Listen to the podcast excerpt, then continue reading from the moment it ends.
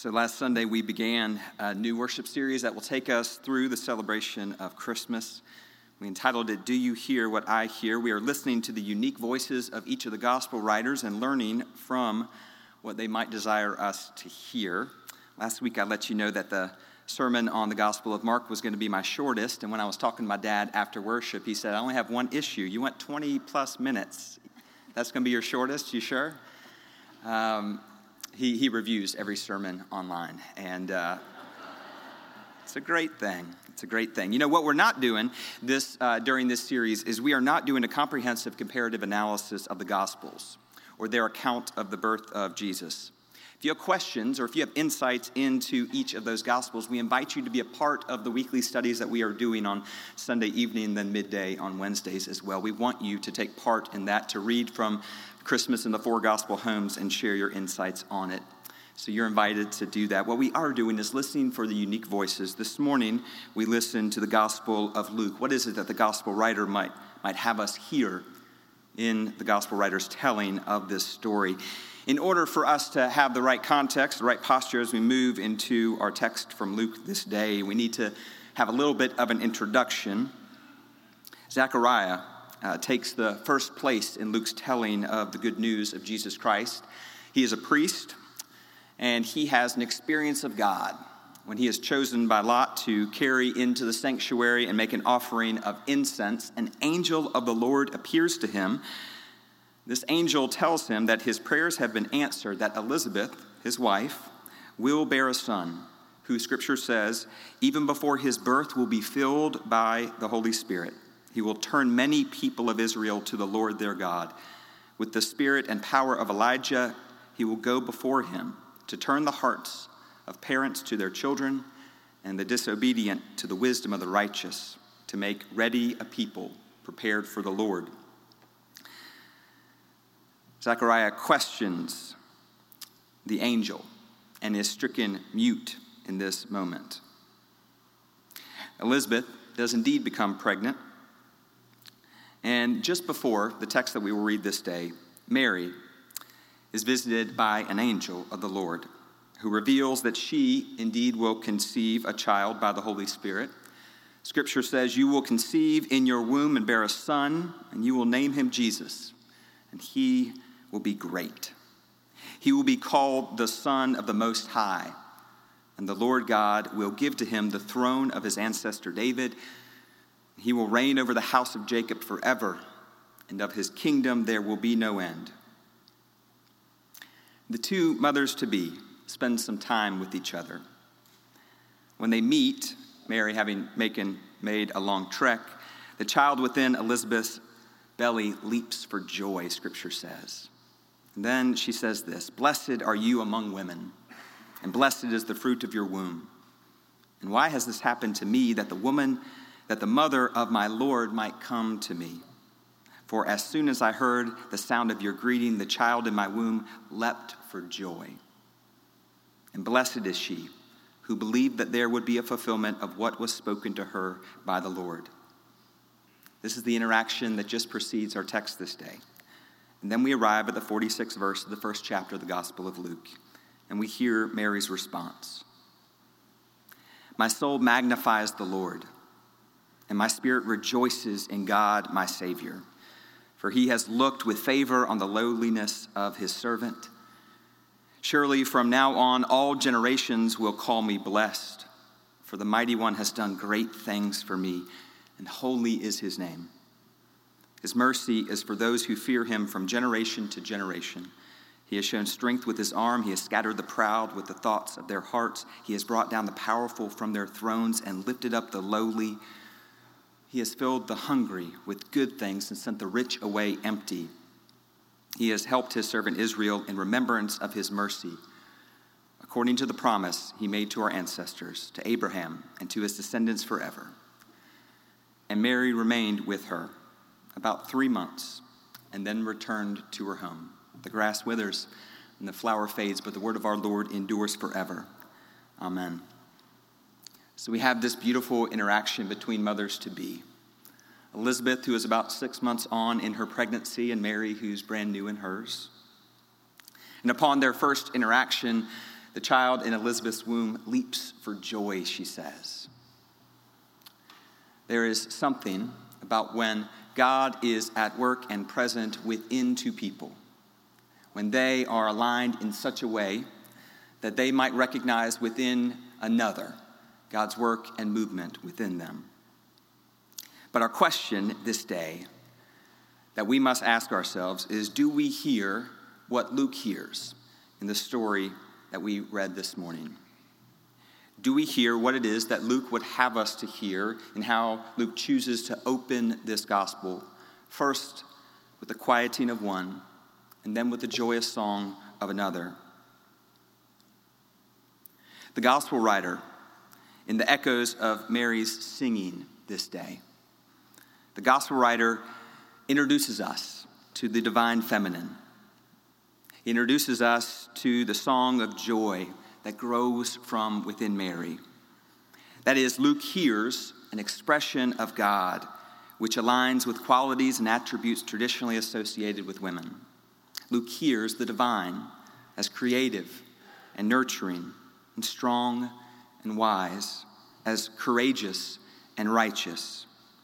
In a world where the masculine expression of God is well established, the audience that would have been reading Luke or hearing that proclamation would have been well versed in that expression.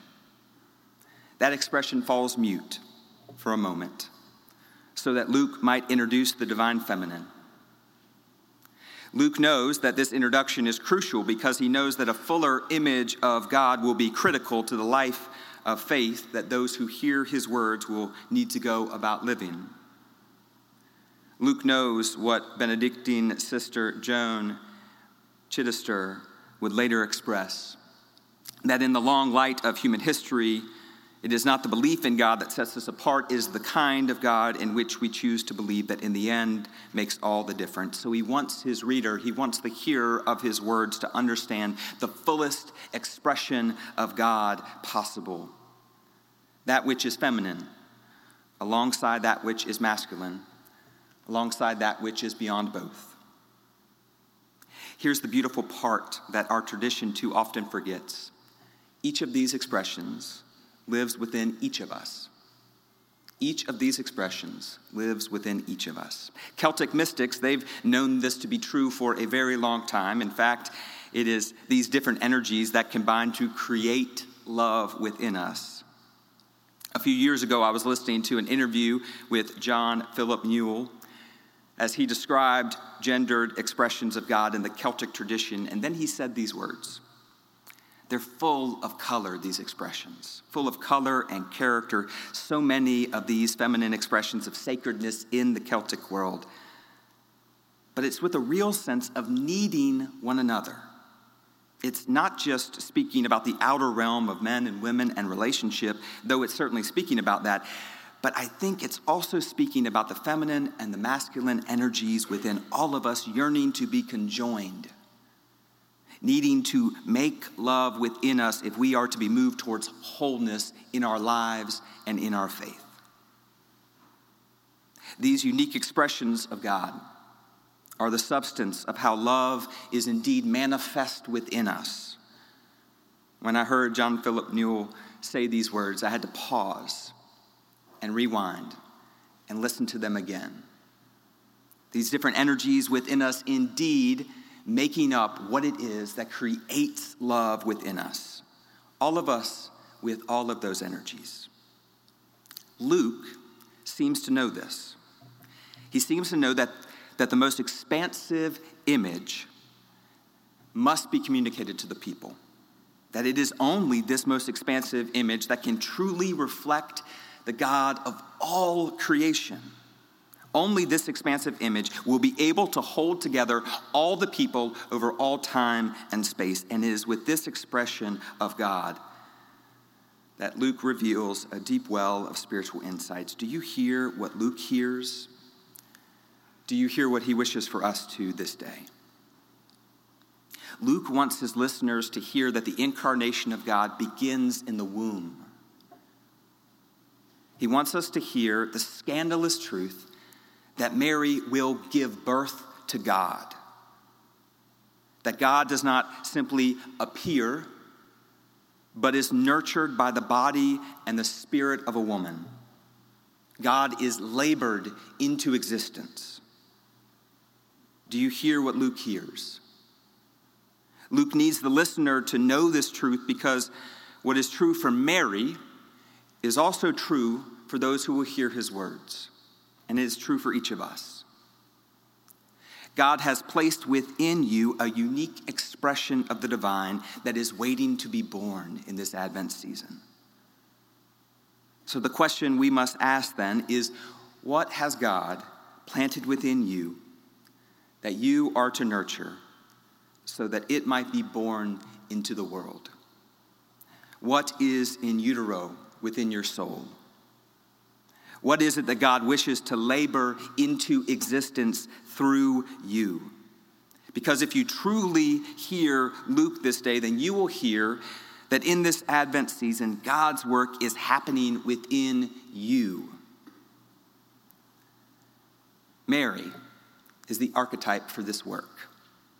The idea of the Spirit of God born within us, spending time being nurtured by our spirit and by our body and by the grace of God, so that in due time, God might be born anew in the world.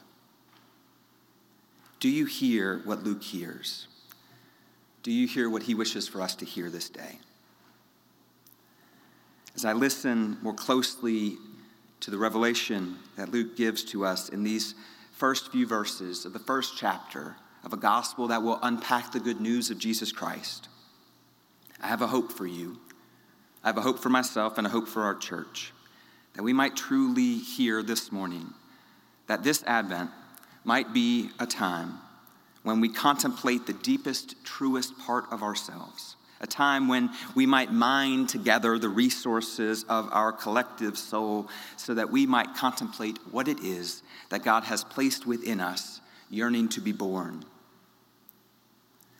When Mary made her way to her friend's house and she spoke a word of greeting, the child within Elizabeth's belly leaped for joy.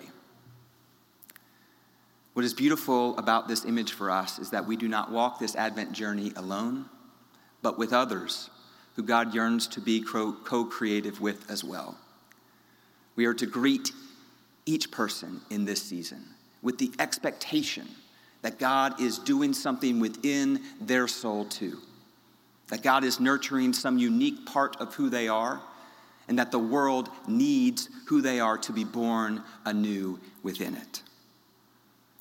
When we connect with this truth, and when we connect with this place within ourselves, my prayer is that we might respond with a song similar to Mary's a song of joy, a song of hope, that we might respond reassured that God, indeed, in this Advent season, continues God's life giving work in the here and now. May we find comfort in this truth, and we, may we find challenge in it as well. May we know that indeed this day, God is nurturing within each of us something brand new that the world needs to be born. In the name of the Father, and the Son, and the Holy Spirit, one God, Mother of us all. Amen.